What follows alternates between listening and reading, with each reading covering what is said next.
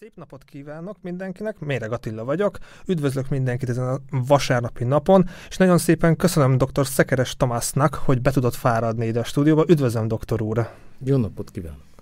Kedves nézőink, hallgatóink, dr. Szekeressel megbeszéltük, hogy ha valamelyik szó esetleg kicsit bonyolultabb lenne, majd lehet angolul vagy németül fogja azt majd kifejteni nekünk, de nagyon jól beszél magyarul, szóval ez számomra és a nézőknek is nagyon jól esik, hogy magyarul áll a rendelkezésemre, és akkor vágjunk is, vágjuk is bele az adásba, mert körülbelül egy ilyen 40 percünk van, ebbe próbáljuk a legfontosabb információkat, stációkat berakni az ön életével kapcsolatosan, és ahogy felkészültem az adásra, és az egyik interjúban hallgattam, hogy ön említett, hogy jog, joggal, joggal kezdte az egyetemi éveit, hogy ott volt a 18 éves Szekeres, Szekeres Tamás, ő hogy gondolta 18 éves, hogy akkor végül a jog lesz az út, és egy év után végül az orvosi pályára lódult, tehát pályát választott. Ez hogy nézett ki akkor? Nem tudtam pontosan, hogy mit tanuljak és elkezdtem joggal, egy évig jogot tanultam, és utána az Orvosi Egyetemet végez, végeztem el. Főleg azért, mert egy internacionális, mint orvos az egész világon lehet dolgozni, mint osztrák jogász csak Ausztriában lehet dolgozni. És ez egy nehéz döntés volt, sokáig görlődött ezen, vagy, vagy eléggé egyértelmű volt így az egy év alatt, hogy akkor inkább az orvosi pálya lesz? Na, egy év után tudtam, hogy inkább orvos leszek. És az orvosi pálya, az mennyire volt meghatározó? Azon gondolkodom, hogy tényleg egy nagyon szép pályát írt le, és sőt, még ez a pálya még mindig tart, amihez gratulálok, hogy mekkora ambíciókkal fogod bele az orvosi pályába. Mindig nagyon érdekelt tudomány, és mint orvos tanhallgató már az egyetemen dolgoztam, kezdtem dolgozni, és ott is maradtam mai napig. És az orvostudományon belül rákkutatással is foglalkozott, hogy a rákkutatást azt miért választotta, hogy találta meg ez az irány? Ja, bekerültem egy, egy, egy csoportba, ahol rákutatással foglalkoztak, és nagyon érdekelt is, amit csináltunk és csinálunk, hogy új gyógyszereket próbálunk találni rák ellen.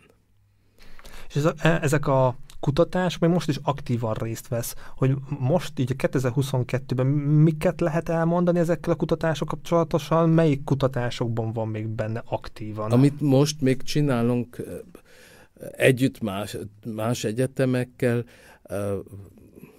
próbálunk új gyógyszereket találni rák ellen, de most vírusok ellen, főleg a száz vírus ellen, új gyógyszereket és gyógyszerkombinációt, amit használni lehet, hogy ezt a betegséget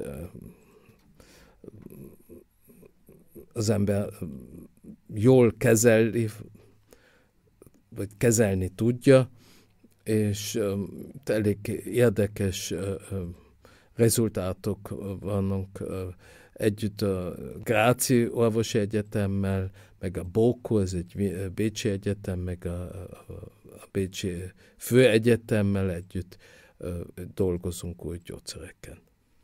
És ahogy a önéletrajzát néztem, az orvosi kamara, a, a Bécsi orvosi kamara és a, az osztrák orvosi kamara mellett még ez is belefért, tehát hogy van valami titok ebben, hogy ennyi mindennel tudott párhuzamosan foglalkozni? Az orvosi kamarának egy elég sok alkalmazottja van, aki a munkának a fő részét elintéznek, és mi, mint, mint elnök, egy funkcionáris voltam, szóval sokan segítettek innen is köszönjük a csapatnak a munkáját, és hogyha visszagondol, tehát ez még nem is olyan rég volt, meg a korona az még valamilyen szinten most is az életünk része, csak hála az égnek a, az oltások, a szankciók így vissza adni az életünket, hogy ez a fázisa az életének, amikor így vagy inkább úgy kérdezem, hogy milyen, mi volt az első élménye, amikor így kiderült, hogy van egy ilyen világjárvány. Emlékszik erre a pillanatra, amikor így tényleg így ezt tudatosította, hogy itt, itt valami olyan történik, ami még eddig nem? Januárban 20-as év januárjában egy barátom Németországból meglátogatott Bécsbe, és mesélte, hogy Kínában ez a betegség nagyon súlyos, és sokan meg belehalnak. És nem hittünk, nem hittük volna, hogy eljön Európába is a betegség. És akkor február elején az osztrák kórházaknak az igazgatója fölhívott, és azt mondta, hogy, mondta, hogy fél, hogy hozzánk is eljön, és informálni kell az orvosokat, hogy tudják, hogy mi a szimptóma, és sajnálom, hogy igaza volt, és eljött a pandémia hozzánk is, és március közepén volt az első lockdown Ausztriában, elég korán volt ez a lockdown, ami jó volt. Az első időben betegek, akik kórházba kerültek, és 65 éven idősebbek voltak, mint 65 éves, egy negyede a betegeknek meghalt. Szóval tényleg sokan me- haltak meg, és azért volt fontos, hogy időbe az osztrák állam ezt a lockdown-t kihívta. És egy visszagondol erre a periódusra, Önnek mik voltak a legnehezebb kihívásai, tegyük fel, arra gondolok, hogy sokat kellett éjszakázni, sok egyeztetés, rengeteg interjút kellett adnia, tehát elég intenzív időszak volt, sok helyen meg kellett felelnie. Az első, ja, ez a, ez a pandémia egy elég intenzív idő volt, mivel egy nem csak a interjúk voltak intenzív, ahol próbáltam az embereknek elmagyarázni, hogy mit jelent ez a betegség, és hogy lehet, hogy lehet, milyen lehetőség van, hogy az ember védekezik ellene. De legfontosabb volt orvosokat a maszkokkal megvédeni, hogy ne legyenek betegek, és az első időben nem voltak maszkok. Nehéz volt megszerezni, és nagyon drága volt megszerezni. Az osztrák állam egy ideig nem volt biztos benne, hogy okos maszkokat szerezni, és nem is tudtak szerezni, és akkor próbálkoztunk a kamarán keresztül ilyen maszkokat bevásárolni, hogy, mert tudtuk, hogyha az orvosok és, és a, a egész, ügy, egészségügybe dolgozók megfertőzik magukat, akkor nem tudnak másoknak se segíteni. Ez rengeteg, rengeteg kihívás volt, és egy fura is visszagondolni, hogy olyan távolak tűnik, hogy ja, igen, a maszkok, vagy a maszkokat milyen nehéz volt beszerezni. És uh, te nagyon gyorsan, hatékonyan próbált a kamara, és sikerült is a kamarának tájékoztatni is, meg, meg a megfelelő lépéseket megtenni. Ha így visszagondol, ön ilyen szempontból mit lát a, a leg, leghatékonyabb lépéseknek, vagy a legjobb lépéseknek, amiket akár időben, vagy, vagy gyorsan, hatékonyan akár az oltások beszerzését, akár az információk beszerzését sikerült összerakniuk. Az oltásokat nem szerezték időbe be egész Európa nem szerezte időbe be. Ott Izrael volt az első állam, aki beszerzett oltásokat, és uh, a, ami jó volt Ausztriában, hogy tényleg időbe kihívták ezt az lo- első lockdown-t. Az fontos volt. Utána hibák is történtek persze életünkben először volt ilyen világjárvány, tehát... A mi életünkben igen, kb. száz évvel ezelőtt volt egy pandémia. És ha már így beszélünk erről, hogy a mi életünkben uh, először volt, például az ön életében voltak még, nem azt mondom, hogy hasonló nehézségek, kihívások, akár a, a kutatás életében, akár az orvosi kamarai pozíciójában voltak még, még kemény időszakok? Kemény időszakok mindig vannak, de egy pandémia csak egyszer volt. De így uh, korábban volt valami, ami mondjuk célja volt önnek, mint, mint elnök, és, és sikerült is elérni az olyan célját, ami, ami mondjuk meghatározó volt? A legtöbb célt el tudtunk élni, de azt hiszem mindenkinek van célja, amit nem tud elérni is. Fogunk majd beszélni a statisztikákról, és érdekes mm, statisztikák vannak fent a orvosi komorának a honlapján, tehát az elmúlt, nem az elmúlt három év, tehát 2018, 2019 és 2020 20-as statisztikák vannak fent, hogy ön a, a kamara volt elnökeként hol látja, hogy mind kellene változtatni, vagy mind lesznek nehézségek akár a jövőbe való tekintettel, hogy milyen céljai voltak akár önnek, vagy milyen céljai lehetnek az orvosi kamarának, ahol mondjuk fejlődni kell, változtatni kellene. Azt hiszem, hogy a legtöbb orvosnak Ausztriában elég jó a szituációja. E-, egész jól keresnek, és nagyon változott is a helyzet, mert amikor mi fiatalok voltunk, 60 és 100 órát dolgoztunk hetente, most 48 óra az átlag, és több orvos kell, hogy a munkát elvégezzék. Most ez a grafikont, ha nézzük, így a, az orvosi korfát látjuk, hogy mennyi orvos milyen korcsoportban dolgozik, hogy ilyen szempontból mm, kellene több orvos, a fiatalokat meg kell szólítani, több orvost kellene kiképezni, több orvos kellene az egyetemekre, hogy a mostani rendszert fenn lehessen tartani?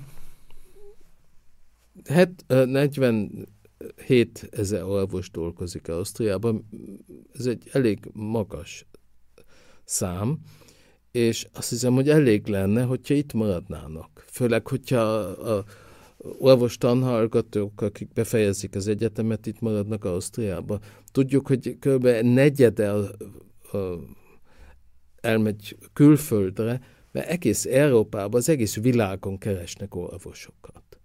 Szóval, amit sikerülni kell, hogy Ausztriában jobb a, a szituáció a kórházakba, és hogy itt maradjanak a, az orvosok, és nem menjenek külföldre.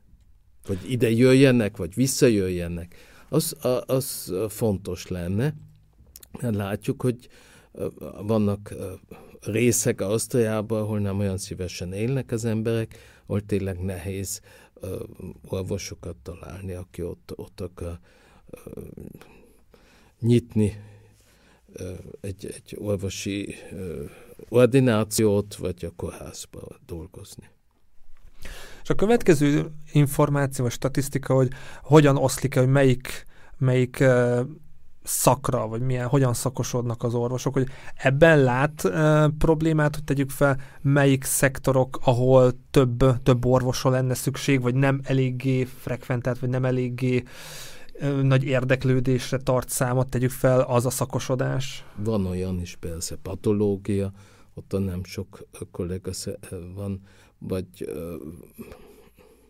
Szóval vannak olyan szektorok, ahol nagyon sokan szeretnének dolgozni, és vannak szektorok, ahol egy kicsit nehezebb kollégákat találni.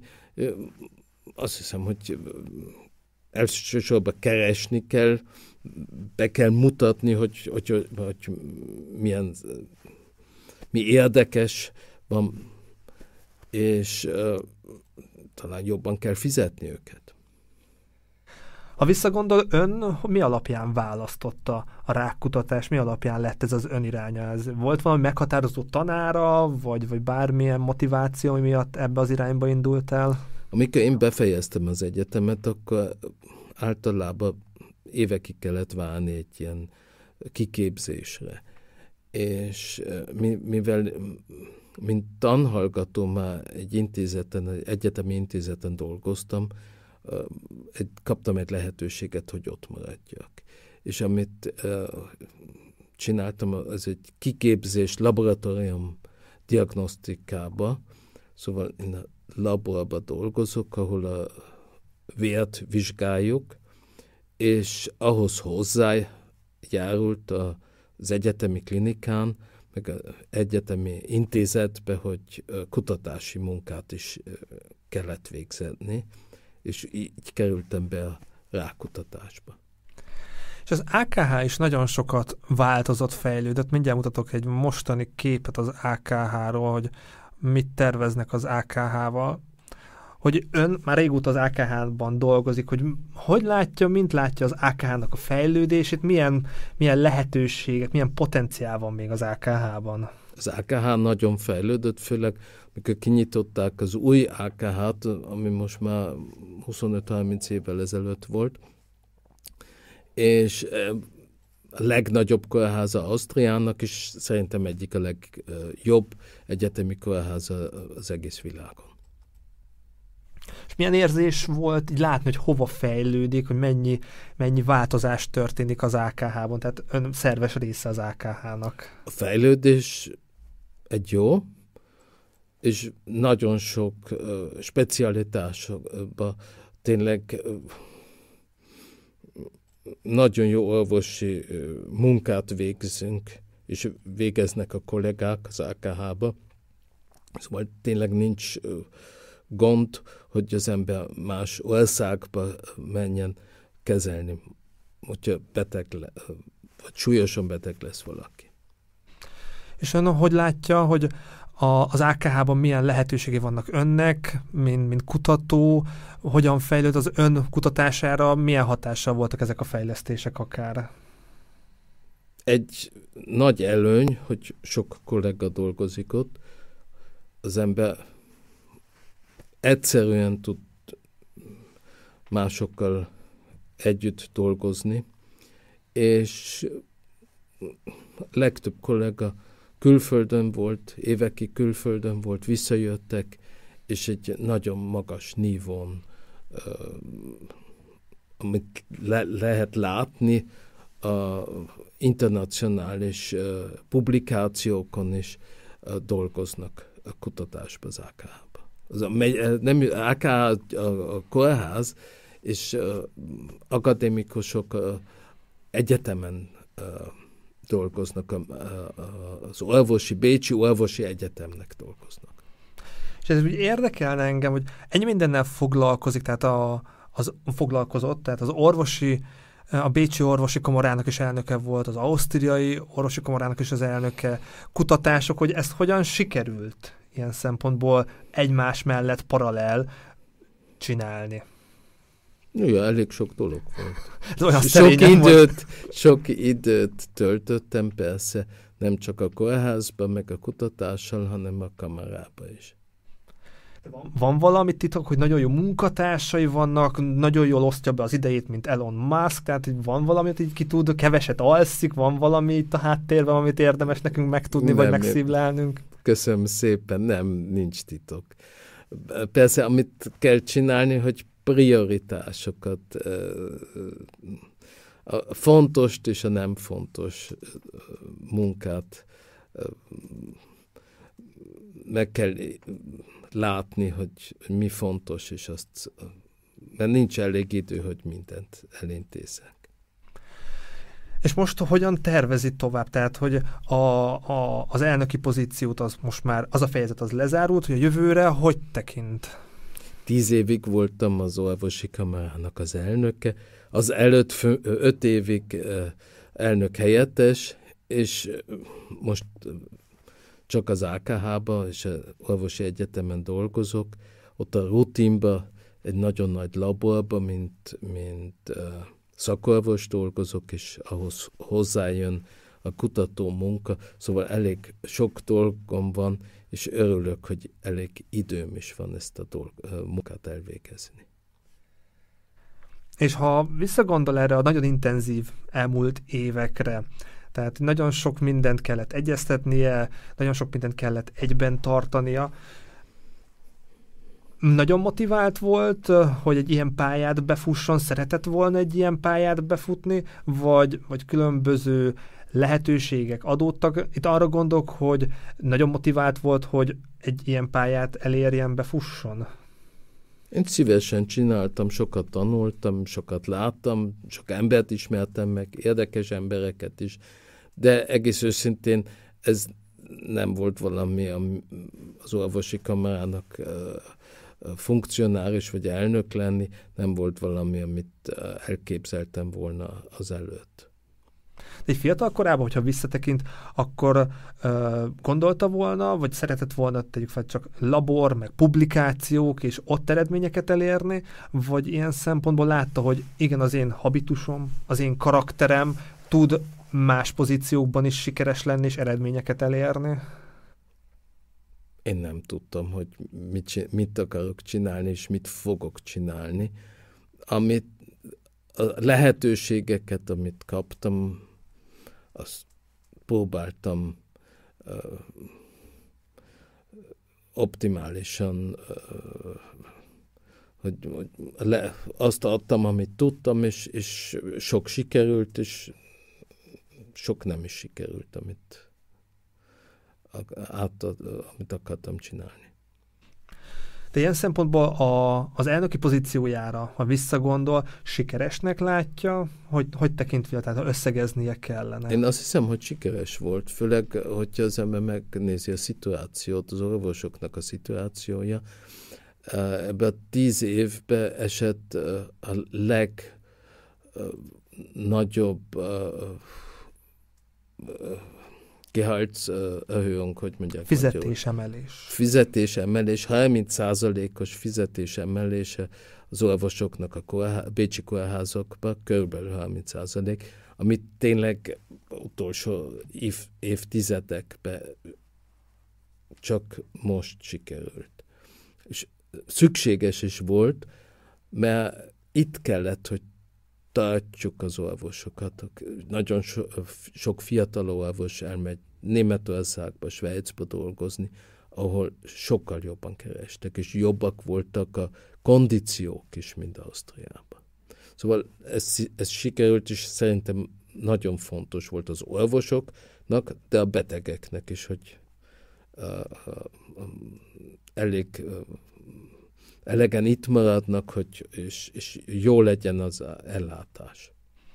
És hogy látja, hogy tegyük fel, nekünk civileknek is nagyon fontos, hogy elégedett, ne, burnoutos orvosok legyenek, jól érezzék magukat, legyen elég idejük ránk, hogy az orvosi kamarának, vagy maga az orvosi szakmának így a jövőben milyen kihívásai lesznek. Itt gondolok arra, hogy létszámban akár megtartani, itt tartani az orvosokat, hogy a jövőben milyen kihívásai lesznek az orvosi kamarának. Nagyon-nagyon sok orvos megy nyugdíjba, a baby boomer generáció, és többeknek kell, hogy az orvosi egyetemre járnak, járjanak, és hogy itt maradjanak, az a fontos. Mert hogyha 25-30 százaléka az egyetemről direkt elmegy a külföldre, az nem jó. És itt mikrofonon kívül beszéltük, hogy nem minden a pénz, tehát hogy még milyen lehetőségekkel, tehát munkakörülmények, hogy mik azok a pontok, amin még lehetne javítani, és, és itt lehetne tartani, vagy még vonzóbbá lehetne tenni az orvosi pályát. Na, mi tényleg változott, hogy sokkal több hölgy, nők fejezik be az orvosi egyetemet, és azok családot és a, a kórházi berufliche Tätigkeit, wie sagt man das? Hát a szakmai, szakmai uh, munkát valahogy kombinálni akarnak, amit nagyon jól meg is értek. Szóval 60 óra hetente munka, és kisgyerek az nem megy. És szerintem az lenne fontos, hogy úgy változtatnak az, az, a kondíciókon, hogy fiatal anyák is dolgoznak, mint orvosnők. És lehet, hogy vannak fiatalabb hallgatóink, akik most pályaválasztás előtt állnak, vagy, vagy lehet, hogy pont az orvosin tanulnak, hogy nekik mit üzenne? Szerintem egy nagyon szép uh, professzión, de egy nehéz munka éjjel is kell dolgozni, nappal is éjjel, ami nem könnyű. És megértem, hogy egy probléma. Főleg kisgyerekekkel, mint orvos, vagy orvosnő dolgozni nem egyszerű. És nagyon sok szakember, nagyon sok orvost ismert. Lát olyan karaktert, olyan személyeket, akiknek a, a szakmai pályája érdekes, izgalmas példamutató lehet? Ja, persze. Legtöbbeknek példamutató és érdekes a munkája. Egy gondolok olyan karakterekre, vagy olyan személyekre, akik olyat értek el, akár kutatási területen, akár munkatársaként, akiket így érdemes kiemelni, és példamutató lehet akár a munkabírása, akár a szakmai alázata? Szerintem a legtöbb kollega olyan, hogy példamutató, és a legtöbb orvos segíteni akar betegeken. És az, hogy beszéltük így mikrofon kívül, hogy rengeteg minden változott az elmúlt 20-30-40 évben, ami, amióta ön is aktív az egészségügyi szektorban, hogy milyen változások történtek meg, aminek nagyon örült, akár technológiában, így az elmúlt időszakban, és, és a jövőben várna akár az IT technikai szempontból változásokat, ami akár megkönnyíti az orvosoknak a munkáját. Sok változott, és máma betegségeket nagyon jól tudunk kezelni, amit még egy pár évvel ezelőtt nem tudtunk. Szívinfarktus. Amikor én egyetemet jártam, akkor egy szívinfarktus sokkal súlyosabb és veszélyesebb volt, mint máma. Máma vannak lehetőségek, hogy stentelnek a, a, a szívet. Ez egy kezelés, amit Bécsbe főleg éjjel-nappal lehet csinálni, hogyha valaki kap egy szívinfarktust, és egy, akkor rögtön a, a mentő beviszi a egy speciális kórházba, ahol kap egy kezelést katéterrel, és um, egészséges lesz a beteg. 30 évvel ezelőtt a szansz egészséges lenni egy szívinfarktus után alig volt meg vagy új gyógyszerek, gyógyszerek van, vannak új gyógyszerek, leokémia ellen, ami 30 évvel ezelőtt halálos volt, és már meg lehet menteni a betegeket. És sok ilyen példa van. És a jövőben bizakodik, hogy valamit még a mi életünkben el lehet érni, akár látványos fejlődés lehet? Biztos, egész idő alatt minden nap vannak fejlődések. És most csak, hogy az ember megnézi a pandémiát,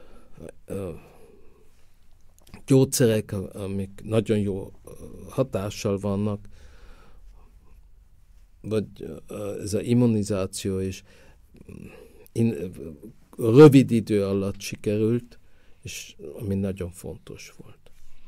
Esetleg a rákutatásban látott olyan áttöréseket, amik így említésre méltók, vagy így vár még a jövőben áttöréseket? Ja, új gyógyszerek, új kezelős, kezelési lehetőség, egy több lehetőség van, de főleg a ráknál fontos időben rájönni. Szóval a prevenció nagyon fontos, hogy, hogy az ember, hogyha szimptomák vannak, akkor időben elmennek az emberek az orvoshoz és megvizsgálják hogy ezt így kiemelt, akkor ez még manapság is probléma, hogy az emberek nem figyelnek oda magukra, akár a hölgyek, tegyük fel a melvizsgálatnál, önvizsgálatnál, akár az emberek ezt így elbagatelizálják, ez még most is, 2022-ben egy kijelenthető. Nálunk probléma. Egy probléma csak egy kis része az embereknek megy időbe, vizsgálatra, és szükség lenne ezeket a lehetőségeket, amik megvannak, tényleg, hogy az mond, az nützt. Ezzel meglepett nagyon, mert azt gondolnám, hogy a csapból is ez folyik, hogy igen, figyeljünk oda magunkra, legyünk tudatosak, de úgy látszik, akkor nem lehet ezt így elégszer elmondani, hogy legyünk tudatosak, és, és tényleg használjuk ki a lehetőségeket, menjünk el időnként szűrésre, amit így javasolt a saját korunknak megfelelően.